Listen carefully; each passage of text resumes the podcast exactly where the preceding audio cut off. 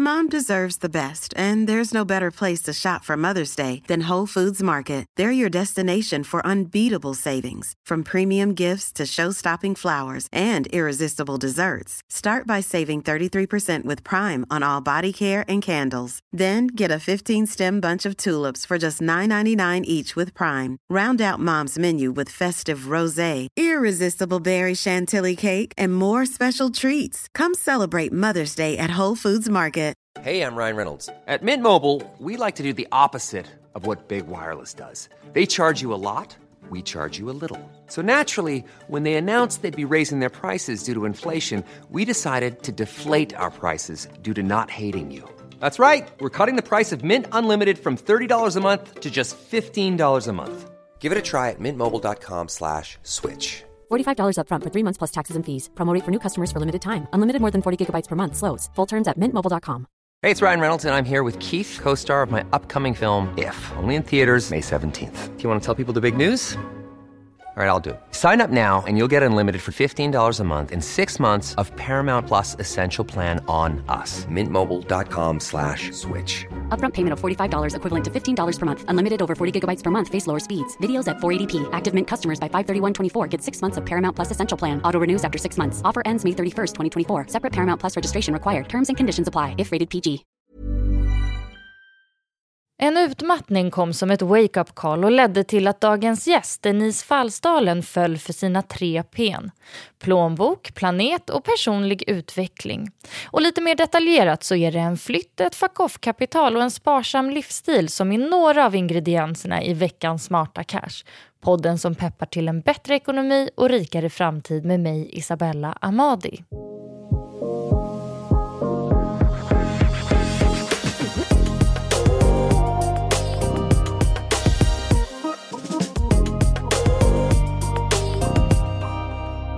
Ja, hej och välkommen till dagens avsnitt som är en personlig resa där hållbarhet är en ledstjärna både för livsstilen och för privatekonomin.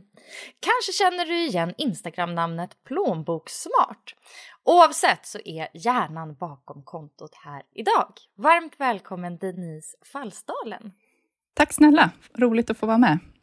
Jättekul att få ha med dig här. Jag följer ju dig på Insta eh, och som ditt eh, kontonamn där kanske skvallrar om så skriver du mycket om att leva plånbokssmart. Mm. eh, har du alltid varit sparsam? Ja, men det har jag. Det har jag varit ända sedan jag var liten så att det har hängt med eh, ända sedan barnsben. Mm. Hur ser ditt eh, liv ut idag? Kan man få en liten inblick i eh, liksom dagsstatus. Dagsstatus. Ja, men vi flyttade ju till Nyköping för tre år sedan och i samband med det så valde jag att skola om mig från ekonom till sjuksköterska. Eh, så nu är jag på sluttampen. Om typ två och en halv vecka så är jag färdig sjuksköterska. Och, så det är mycket det som fokuserar kring just nu. Att eh, göra det sista inför examen och förbereda examensfest och, samtidigt som det är vår och maj och odlingarna och allting ska ut. Ah. Så att, eh, ja, det är mycket som, G- roligt som pågår just nu. Ja, grattis, verkligen. Alltså, att, att få en he- ett helt nytt yrke också. Ja. Eh, vad var det som gjorde att du lämnade Stockholm och flyttade till Nyköping? Eh, jag och min man flyttade båda på varsitt håll till Stockholm just för jobbens skull. Efter att vi var klara med vår första, eller vår utbildning. Eh, och Stockholm var fantastiskt, eh, men sen gick jag in i väggen och vi fick barn och vi började väl känna att eh, vi har gjort Stockholm. Vi flyttade ju aldrig dit för att vi ville bo i Stockholm utan det var för jobben. Så vi började känna att vi har gjort Stockholm och vi ville ha ett annat liv, lite lugnare tempo och mindre intryck. Och vi bodde ju ganska mycket liksom, de sista åren i vår lilla bubbla, inte i Stockholm så. Eh, och Jag har alltid sagt att ska vi flytta till hus och större så ska vi flytta ifrån Stockholm. För att jag vill inte lägga hela min ekonomi på att bo. Och då skulle vi hamna så långt utanför Stockholm att det kändes som att det inte vore värt det. Så då valde vi att flytta närmare familj. Och min man är härifrån Nyköpingstrakten så att det, det föll sig naturligt att det blev Nyköping. Mm. Men du gick in i väggen, sa du. Eh, mm. Utmattning helt enkelt. Ja, eh, tjugo femton var det. Eh, I samband med mitt jobb helt enkelt. så gick jag in i väggen. Och det var väl lite där som min, alltså min ekonomiska resa gick från att bara fokusera på ekonomi till också fokusera på hållbarhet. För att jag insåg att jag kommer varken vill eller orka jobba heltid. För att jag hinner inte med livet som jag vill leva. Och då började jag fundera på vad kan man göra istället för att jobba mer. Utan hur kan man minska sina kostnader. Och hur påverkar det liv vi har planeten också. För jag hade ju fått barn då i sam, något år innan. Mm. Så det var liksom startskottet på det som blev. Från att bara vara ekonomi eh, till att mer bli ja, med personlig hållbarhet och planeten och plånboken. De här tre P:na som jag skrivit mycket om. Ja, tre P:n. Alltså det älskar jag. Plane- planet, plånbok och... och personlig hållbarhet. Och personlig hållbarhet. Mm. Alltså det där, jag tror att det är ju ett ganska stort samhällsproblem idag. Att vi springer i en takt som vi inte riktigt mäktar med. Mm. Eh, vilka förändringar såg du att du behövde göra i din vardag? Ja, men det första som slog mig var ju när jag satt i, hemma och var sjukskriven så insåg jag att hur mycket saker vi hade. Och vi levde ju inte så här att vi hade hur mycket grejer som helst. Men jag kände ändå att de här grejerna tar energi. Och jag började rensa ut. Jag började rensa, gå igenom varenda låda vi hade och insåg att vi har så kopiöst mycket saker som vi inte använder. Och det var inget fel på dem. Det var bara det att vi använde dem inte eller... Jag hade köpt för att jag trodde inte att jag hade den eller någonting sånt. Så jag rensade ut mängder med saker. Um, och kände att ju mindre prylar jag hade ju mer energi fick jag. Och vi lägger ju också otroligt mycket tid och pengar på de här prylarna. Som vi sedan inte använder. Så det var liksom startskottet när man börjar känna att aha, behöver jag allt det här? Nej, det behöver jag inte. Oj, vad mycket pengar jag sparar. Och när jag började skänka mängder av saker till second hand. Så insåg jag också att hur mycket som finns där. För att alla människor har ju samma. Vi lever ju i ungefär likadant. Så att det finns ju hur mycket saker som helst. Som jag kan använda. Förut kanske jag mer hade köpt så här, ja, men barngrejer. Eller kanske möbler och så second hand. Men nu sen dess har jag ju i princip. Allt som jag köper går ju via second hand. För allt finns redan. Och det har varit liksom startskottet. För mig att ja, men jag behöver inte allt det här och sen börjar ju det appliceras på ja, men vad behöver jag lägga min tid på? Behöver jag ha koll på alla nyheter och allting sånt där? Eller behöver jag vara med på allt som händer och så vidare? Så att det blev liksom ringa, mycket ringa på vatten där som genererade mer tid så att vi hade råd att göra saker själva och jobba mindre och så vidare. Mm. Men du jobbade som ekonom mm. eh, och bestämde dig för att skola om dig. Eh, mm. Var du orolig för ekonomin? Nej, när jag blev sjukskriven för utmattning så bestämde jag mig för att skapa ett sånt här fuck-off-kapital. Jag lovade mig själv att om det här skulle hända en gång till, då skulle jag ha ett kapital att jag bara från dag kunde släppa och gå därifrån. Jag skulle inte låta... Alltså, annars är det ju att man är orolig för ekonomin och så kanske man jobbar kvar längre fast man egentligen inte borde göra det och så blir man bara sjukare och sjukare. Utan jag lovade för mig själv att jag skulle kunna gå därifrån. Så jag började spara ihop till sånt här fuck-up-kapital. Um, och sen när vi flyttade så kände jag att ja men nej, jag vill inte... Jag har provat massa olika ekonomijobb i ganska många år. Jag vill göra någonting annat. Jag vill jobba med människor men på ett annat sätt. Uh, så jag valde att använda det här fuck-up. Fuck-off-kapitalet till att eh, helt enkelt börja plugga igen. Och sen har ju vi, eftersom vi har hållit på med den här resan med att dra ner kostnader och så vidare i ganska många år så mycket av det har ju gått till sparande som kanske nu inte går till sparande utan mer att leva. Men vi klarar oss bra innan och mm. det har funkat bra. Mm. Hur gick det att spara ihop till fuck-off-kapitalet? Var det, tog det lång tid? Nej, men det gjorde inte det. För att det, eller, det beror ju på hur mycket man tänker att man ska behöva. Det här, när man pratar så här, ekonomisk frihet så pratar man om massa med miljoner. Men vi tänker inte så, utan vi tänker att hur mycket behöver vi för att klara vardagen? Liksom, och hur, hur mycket behöver jag där? Och i och med att vi börjar, när man börjar köpa mindre saker och man börjar använda det man har och man kanske slänger mindre mat och vi cyklar mer och, och så vidare och så vidare. Det finns väldigt mycket pengar att köpa, eller tjäna där. Som man inte kanske tänker på. Eh, börjar man leva mer lokalt och vara mer hemma. Och, ja, alltså det finns ganska mycket, för oss fanns det mycket pengar. Och då gjorde vi ändå inte så stora grejer redan innan. Men det fanns en del att spara. Och man började titta över alla avtal och behöver, hur många streamingtjänster behöver vi? Nej, men vi tittar ju bara på en, då behöver vi inte ha tre. Och hur ser elavtalet ut och hur ser telefonabonnemangen ut? Alltså man gick igenom förhandlade räntor och sånt där. Det finns ganska mycket om man väl börjar eh, titta sig omkring. Mm. Var det någon sån, eh, någon sån grej när du började spara ordentligt som du kände gjorde en väldigt stor skillnad för plånboken? Saken är den att jag gick ju från, eftersom jag alltid har varit sparsam och sen direkt från gymnasiet så började jag plugga. Och då lever man ju ganska basic. Alltså man, studentlivet är ju inte så fett. Eh, och när jag började jobba sen så var jag väldigt noga med att jag skulle inte bara gå bananas och använda hela den här lönen till att konsumera. Utan jag fortsatte leva sparsamt. Så att vi har ju liksom alltid haft det sparsamhetstänket. Så för oss var det inte att vi hade helt plötsligt börjat konsumera och fått massa dyra vanor som vi sen skulle ändra på. Utan vi, det är klart att man...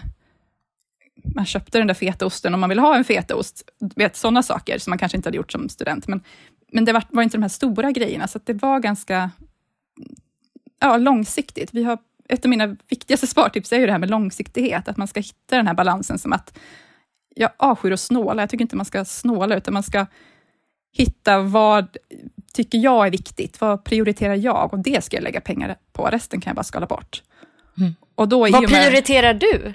Nej, men jag prioriterar det här att få, få vara med familj och barn. Jag köper aldrig nya kläder för det är totalt ointressant för mig. Och det jag behöver hittar jag second hand. Jag köper aldrig inredningsprylar. För, återigen, jag hittar det second hand eller så skapar vi det själva. Men däremot så kanske vi lägger pengar på mat ibland. Vi, ja, men att man kanske tar en hämtmat eller att vi inte... jagar efter det absolut billigaste hela tiden utan det ska vara liksom enkelt, vi ska få ihop vardagen och jag vill hellre vara med barnen än att stå i köket i flera timmar. Och så försöker jag hitta en balans där. Vad är roligt? Och, men det här med odling och baka själv och så att man hittar den där balansen men vi kanske inte jagar. Jag får liksom inte dåligt samvete om jag går och köper hamburgerbröd när jag skulle kunna baka det själv bara för att jag skulle kunna tjäna tjugo kronor. Så där, i det tycker inte jag är vikt, alltså där ligger inte jag min nivå utan då är det viktigare att få vara med familjen. Mm.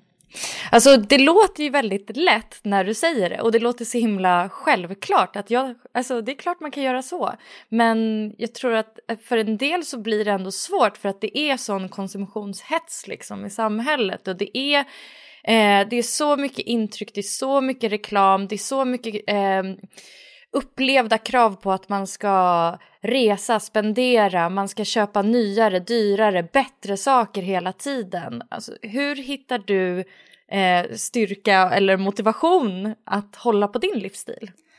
Alltså, jag hade ju aldrig varit här där jag är idag om jag inte hade gått, blivit sjukskriven för utmattning. Ehm, för det var ju ett eh, wake-up call att jag verkligen förstod vad är det som är viktigt. Min hälsa och min tid med familjen. Jag vill inte ha ett liv där jag inte hinner träffa mina barn. Där jag bara gråter hela tiden och där jag inte orkar med dem. Där bara, nej mamma är trött, jag vill inte vara mer. Låt mig vara i fred, jag orkar inte. Alltså jag vill inte ha det livet.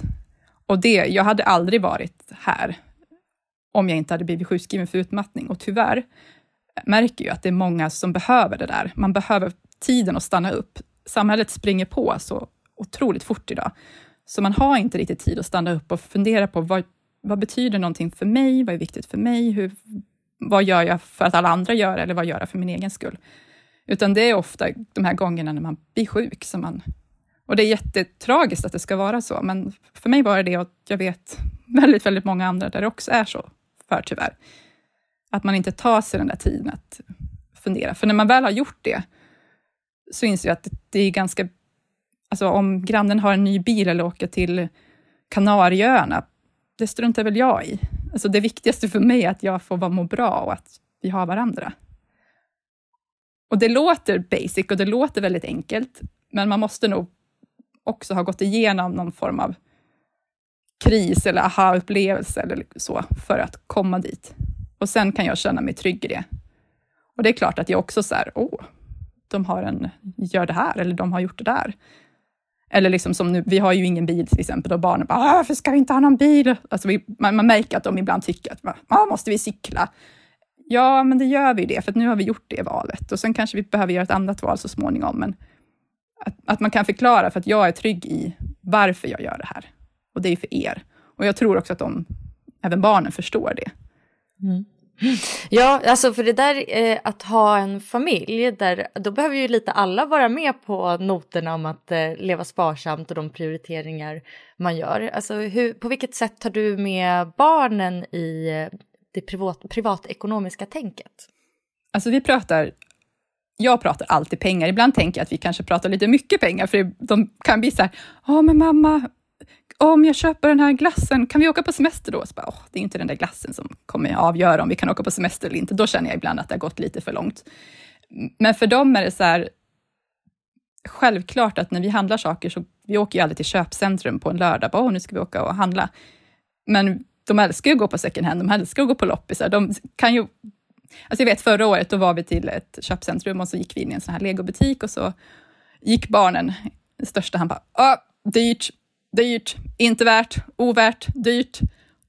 Och då kände jag så här, för han hade fattat att om vi köper en hel, vi kan köpa en jätte Ikea-påse på Blocket för en bråkdel av vad, av vad en grej kostar här.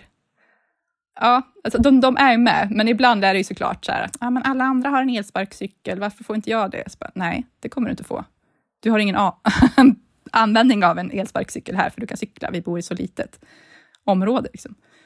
Så man får diskutera, men man måste också försöka hela tiden förklara att ja, men det är ju för att vi ska kunna göra det här och det är för att vi har gjort det här och så. Att de får den där förståelsen så att det blir något positivt också. Men jag älskar att liksom, poletten ändå har trillat ner där gällande second hand. Alltså hur mycket mer värt det är. Att, ja, men det var så hur mycket kul. Mer man får för ja. Pengarna. Ja. Ovärt, ovärt, inte värt. Mm, just, då känner jag väl så här, stolthet som mamma, nu har jag. Ja. Nu är vi med på banan. Ja, så himla underbart. Eh, eh, och det här med eh, hållbarhet och liksom planeten. Varför, är, varför har det blivit eh, viktigt för dig? Alltså det finns ju ingenting annat. Vi har en planet som håller på att kollapsa. Eller liksom inte, jag tror inte att man förstår. Ingen kan ta in hur illa det är. Men det är katastrofalt läge. Och jag har barn. Och vi har många barn i samhället. Och de ska ju få möjlighet att leva på en planet.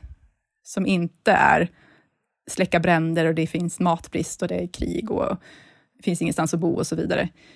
Så att det finns ju ingenting annat. Och mycket kan man ju göra som är bra för planeten och spara pengar. Så att det behöver ju inte utesluta det andra. Ja, men det här med second hand eller att du gör saker själv eller odlar eller cyklar mer och sådär. Allt det där är ju bra för, pengar, äh, för plånboken. Mm. Och det går verkligen hand i hand. Det går verkligen hand i hand.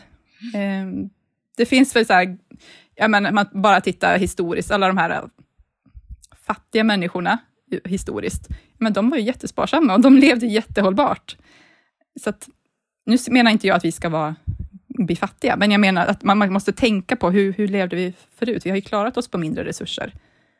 Det är bara nu helt plötsligt som vi, eller inte helt plötsligt, men nu börjar vi. Alla ska ha allting. Alla behöver inte ha allting. Pengar då? Hur viktigt för dig är det att ha mycket pengar? Nej, mycket pengar är inte viktigt. Jag, återigen det här med ekonomisk frihet och man ska ha x antal miljoner på banken. Det har, jag skriver ju aldrig om att vi har så här och så här mycket pengar. Um, för det är inte viktigt i sig. Det viktiga är den här tryggheten, ekonomiska tryggheten. Att känna att händer det någonting så klarar vi det. Får vi hål i taket och en vattenläcka som vi fick i höstas, ja men vi klarar det. Då får vi fixa det. Vi behöver inte vara rädda för att det ska bli mögelskador eller någonting. Det är liksom trygghet. Och det här vardagstryggheten att jag tänker inte på om det är den tjugofjärde eller tjugofemte på månaden. Utan det märker jag ibland när jag kommer till affären och så bara, oj vad mycket folk där. Varför är det så mycket folk? Jaha, det är tjugofemte eller det är barnbidrag. Det är också en trygghet att veta att vi, det vi behöver kan vi köpa oavsett vilken dag på månaden det är. Så det, det tycker jag är viktigt med pengar. Att man kan skapa den tryggheten och det lugnet och stress, minska den stressen. För stress har vi så det räcker ändå i samhället. Åh oh, ja, det har vi verkligen. Men det, det där ju, låter ju superhärligt att inte känna kris och panik innan löningen. Eh, har du en eh, tydlig budget eller hur har det kunnat bli så lugnt? Ja, men vi har haft budget. Alltså jag har en budget eh, som sätter ramar för ungefär hur mycket vi ska göra var, ja, med varje månad. Eh, och i början som nu när vi flyttade till hus och vi skap, gjorde en ny livsstil och fick nya utgifter. Då var vi ganska noga med att vi gick igenom varje månad på hur mycket la vi på det här och hur mycket la vi på det. Men sen känner jag att budget är, sätter ramar för hur man ska leva eller liksom hur man, vad man vill prioritera. Men jag är inte så att jag sitter och räknar varje månad hur många kronor och ören la jag på mat och hur många kronor och ören la jag på nöjen.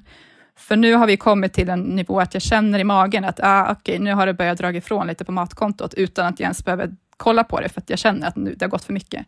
Då får vi dra in på någonting annat för att vi ska hålla den här budgeten. Så budget för mig det är verkligen ramverket som liksom styr. Men sen hur det här innehållet det kan fluktuera lite grann. Mm. Men det är jätte, jätteviktigt eh, att ha den så att man har koll på vad som går in och vad som går ut.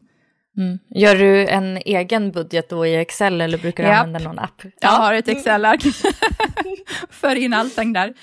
Så. Men det är också så här, nu med elkostnaderna som varit så höga så vill man ju kunna följa om vi gör förändringar. Hur påverkar det förbrukningen, hur påverkar kostnaden och sådana saker. Så det är jätteviktigt att få in det. Men jag är inte på, på kronor och ören nivå när det gäller vanliga vardagsinköp och mat och sådana där saker. Mm. Ja, elen har ju verkligen ställt till det för mångas eh, mm. privatekonomi. Har du, har du hittat några bra elsparar-hacks? Nej, men det roliga är på, när du pratar om det här för, förut, hur man får med familjen, så har jag, jag och min man är väl lite olika hur vi tänker. Ibland gäller det verkligen att hitta en balans där. Och jag har ju alltid varit så här, men nu måste vi släcka lamporna och nej, nu måste vi, kan vi inte tvätta mer och du vet så. Och just det här med elpriset var nog för honom en aha-upplevelse. Den här som jag fick när jag gick in i väggen. Att oj jäklar vad mycket pengar det går åt nu. Så nu har ju han gått all in för att minska våra elkostnader. Och det är jätteskönt att vi är flera som... För att jag, jag har inte gjort så stora förändringar men han har gjort stora förändringar i våra avtal. Och förhandlat och gjort ändrat inställningar och allt möjligt sådär. Så att... Så det är bra att man får med varandra. Vi behöver ju inte liksom alla behöver ju inte uppfinna hjulet utan vi ska ju ta hjälp av varandra. Verkligen. Jag blev chockad över min eh, äldsta dotter. Hon är, hon är bara fem. Eh, hon, när jag låg och läste för barnen så här häromdagen så tände den yngsta dottern eh, en lampa. Eh, och min stora dotter hon bara, nej Sammy, tänd inte lampan, det kostar pengar. Mm. Jag bara, Jag bara, jag har varit fått det ifrån. Vi bor i lägenhet så vi har inte jättestora elutgifter Nej. heller. Så jag upplever inte heller att vi har gått och pratat om att elen kostar så mycket pengar. Utan det är liksom, hon måste ha typ överhört oss. Mm. Att säga liksom att elen kostar pengar och att vi släcker lamporna eller något sånt där. Eh, jag kanske vill att hon släcker lampan för att de ska kunna somna bättre. Men hon tänkte då liksom direkt att nej, vi måste släcka lampan för det här kostar det pengar. Mm.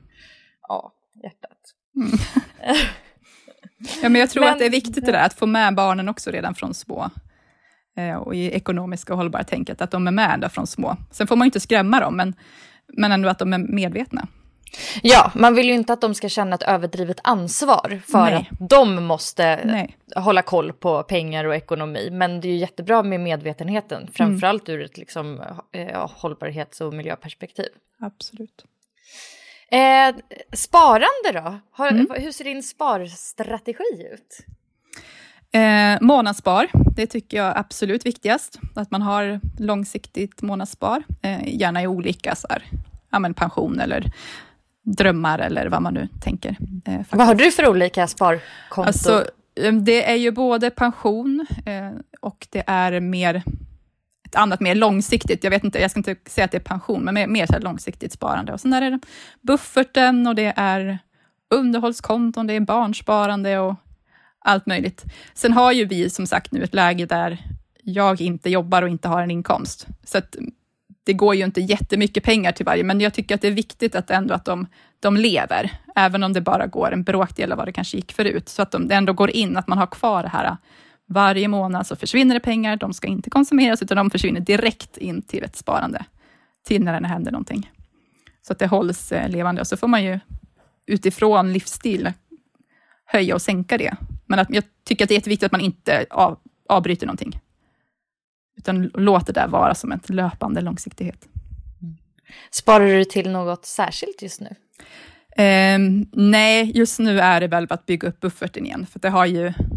ja, men det har gått mycket pengar när vi har flyttat. Det går mycket pengar att plugga utan inkomst. Att, eh, nu gäller det att bygga upp, bygga upp bufferten igen.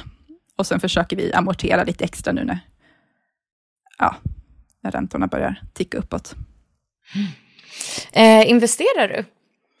Eh, i, just nu är det mycket fonder. Ett, en period hade jag mycket aktier också. Eh, men nu är det framförallt fonder. Jag har... Jag har aldrig haft intresse för aktier, så det är mer någonting som jag har känt att jag jobbade ju som rådgivare, så att jag kände väl att jag måste intressera mig och engagera mig lite. Men jag har aldrig tyckt att det är speciellt roligt, så att jag satsar på fonder och låter andra ta de där besluten exakt vad som ska ingå. Och sen har jag kvar några aktier som jag har haft länge. Ja. Vad har du, hur tänker du med din fondportfölj? Ungefär, vad, vad, vad väljer du för typ av fonder? Eh, hållbara fonder såklart. Eh, det ska vara så lite avtryck som möjligt. Sen är det ju det jätte, jättesvårt, för det finns ju ingen riktigt jättebra stämpel och så. Och hållbarhet är ju så otroligt brett. Det kan ju vara, handla om ja, men personlig hållbarhet, det kan handla om eh, klimat, alltså allt möjligt. Så att det är jättesvårt. Men eh, jag försöker välja bort det jag inte tycker är jag kan stå för. Eh, och sen tittar jag också mycket på fondavgifterna. När jag väljer. Eh, gärna indexfonder som inte kostar så mycket. För det blir väldigt mycket pengar i eh, långsiktigt, de här fondavgifterna. Och då får man titta, är det värt eh, det de fondförvaltarna gör kontra vad man får i extra avkastning. Eh, så hållbarhet och fondavgifter är väl det jag tittar främst på. Mm. Ja, alltså jag håller med dig om klurigheten där med eh, fonder som heter hållbar i mm. sina namn. För det kan vara så himla, himla olika.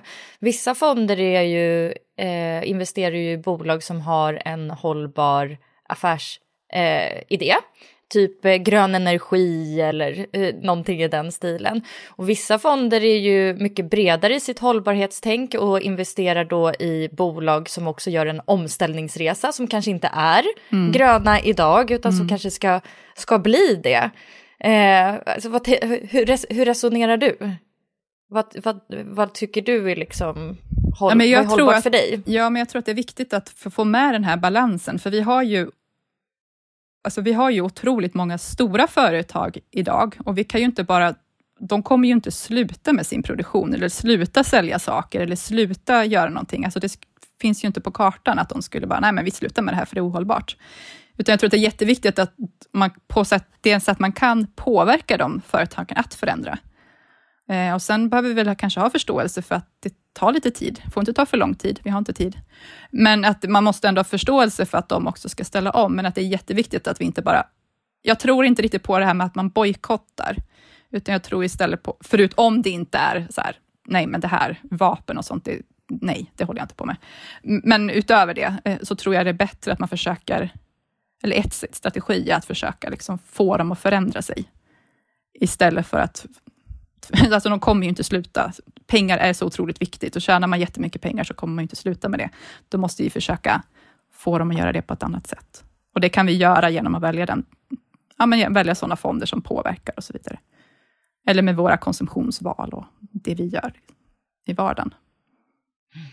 Ja, verkligen. Jag brukar eh, ofta tänka på alltså, stålindustrin. Eh, typ S S A B är ju ett så här, stålbolag mm. Mm. som ju står för ja, men, en av de största eh, delarna av utsläppen i Sverige. Samtidigt vi kommer behöva stål. Ja, eh, men precis. Och de, är ju ett, de försöker ju nu ställa om och skapa då fossilfritt stål. Så det är ju en sån typ av eh, aktie som man kan tänka, okej, den är inte kanske den är inte hållbar idag, men med en omställning så kommer den ju kanske bli det. Ja, men precis, för man måste ju förstå liksom att vi vi kommer ju det samhället vi har, vi kommer ju inte från en dag till en annan kunna bara ställa om, utan det tar ju tid, och vi kommer behöva fortsätta bo i hus, och vi kommer fortsätta ha datorer, och vi kommer fortsätta köra bilar och bygga saker och så vidare. Men vi måste göra det på ett annat sätt.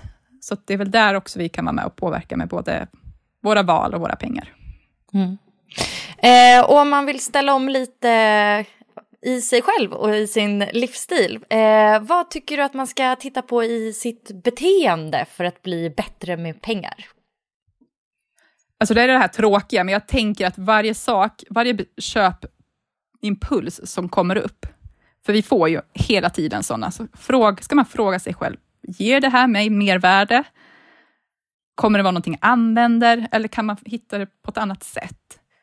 Många gånger så är den här, ja ah, men jag vill ha en ny tröja. Bara, för att det är någonting för någonting. Alltså man, man vill ha den där tröjan som stöptit ut för någonting annat.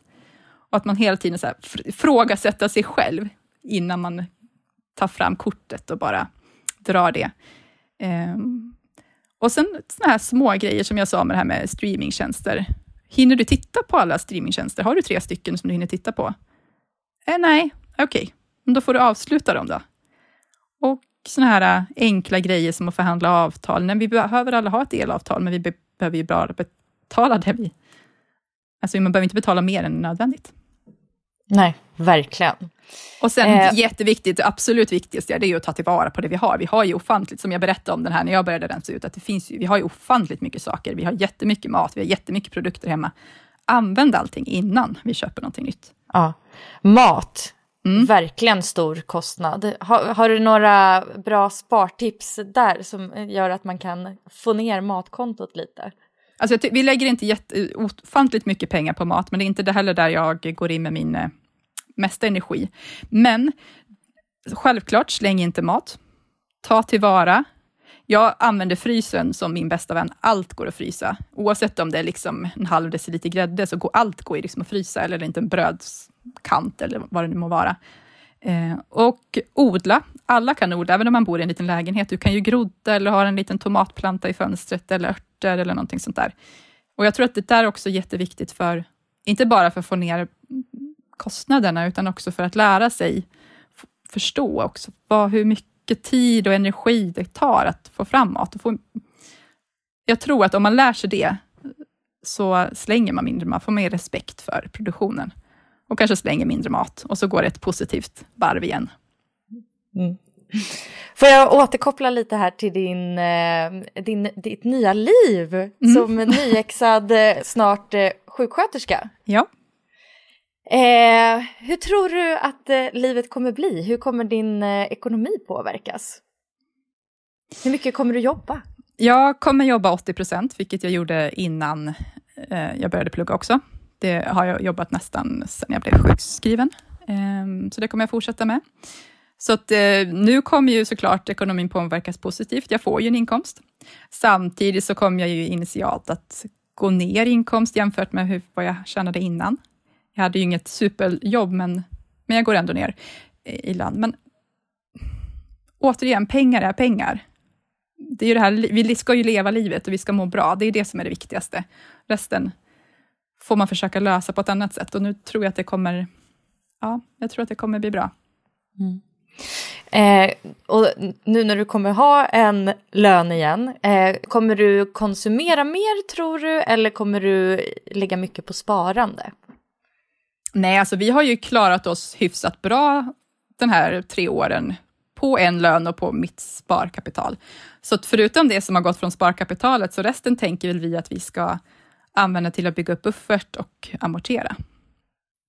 Eh, för det blir liksom, återigen som jag pratade om innan, när man gick från att vara student till att börja jobba, så vi fortsätter hålla samma livsstil. För att det är ju, vi, vi har ju aldrig känt att vi, att vi är snålar, utan man får prioritera eh, och fundera på vad som är viktigt. Men jag, eftersom vi inte lever i det här att åh nej, jag måste snåla in på någonting, utan vi försöker, okej, okay, vi prioriterar. Vi kan inte göra det här, men vad kan vi göra istället? Kan vi få någonting annat som ger oss samma livskvalitet? Vi försöker hela tiden tänka så istället för att känna att det här får vi inte göra, det här kan vi inte köpa, eller det här, ja, kan vi inte ha. Så försöker vi istället, ja men okej, hur kan vi göra på ett annat sätt? Kan vi prioritera annorlunda? Kan vi få fortfarande samma livskvalitet fast utan hål i plånboken? Och det kommer vi ju hålla kvar i, så att, ja. Mm. Men finns det något du kommer unna dig nu när du får, kommer få en lön? Nej, alltså jag känner, nej. Nej. Nej, men det är liksom ingenting som jag känner att jag saknar direkt. Ibland tänker jag så, men gud, när jag ska, då ska jag nog kanske unna mig att gå för ansiktsbehandling, eller jag kanske ska gå och klippa håret lite oftare, och så bara, ja, fast egentligen så är det någonting som jag egentligen vill, eller är det någonting som jag känner att jag kanske borde göra för att jag ska unna mig någonting? Så bara, nej. nej, det funkar ju bra så här. Nej, så att jag känner inte att det är någonting som så här, oh, det där ska jag göra så fort jag får en lön. Nej. Nej. Vad härligt, du verkar så här nöjd och har hittat en livsstil som verkligen funkar för dig. Ja, men jag känner mig ganska trygg och tillfreds med det vi har hittat. Och sen finns det alltid saker man kan göra. Men jag försöker verkligen undvika, även när jag skriver på Plånbokssmart, det här med pekpinnar eller dåligt samvete. Vi, vi kan alltid göra mer. Eh, vi kan alltid springa fortare, men vi ska inte göra det. Det, det är ingen som kommer må bättre för det. Så att jag försöker verkligen så här, här och nu är jag nöjd. Och det är det viktigaste. Alla mår bra. Mm. Underbart. Mm. Jättestort tack för att du eh, ville vara med här i Smarta Cash, Denice. Ja, tack för att jag fick vara med. Eh, och det hittar man ju som sagt på Instagram, mm. eller hur? Yes, plånbokssmart punkt se. Mm. Och mm. mig hittar man också där, Smarta Cash Podcast. Jättestort tack till dig som har lyssnat på det här avsnittet också. Vi hörs igen nästa vecka. Hej då! Hej då!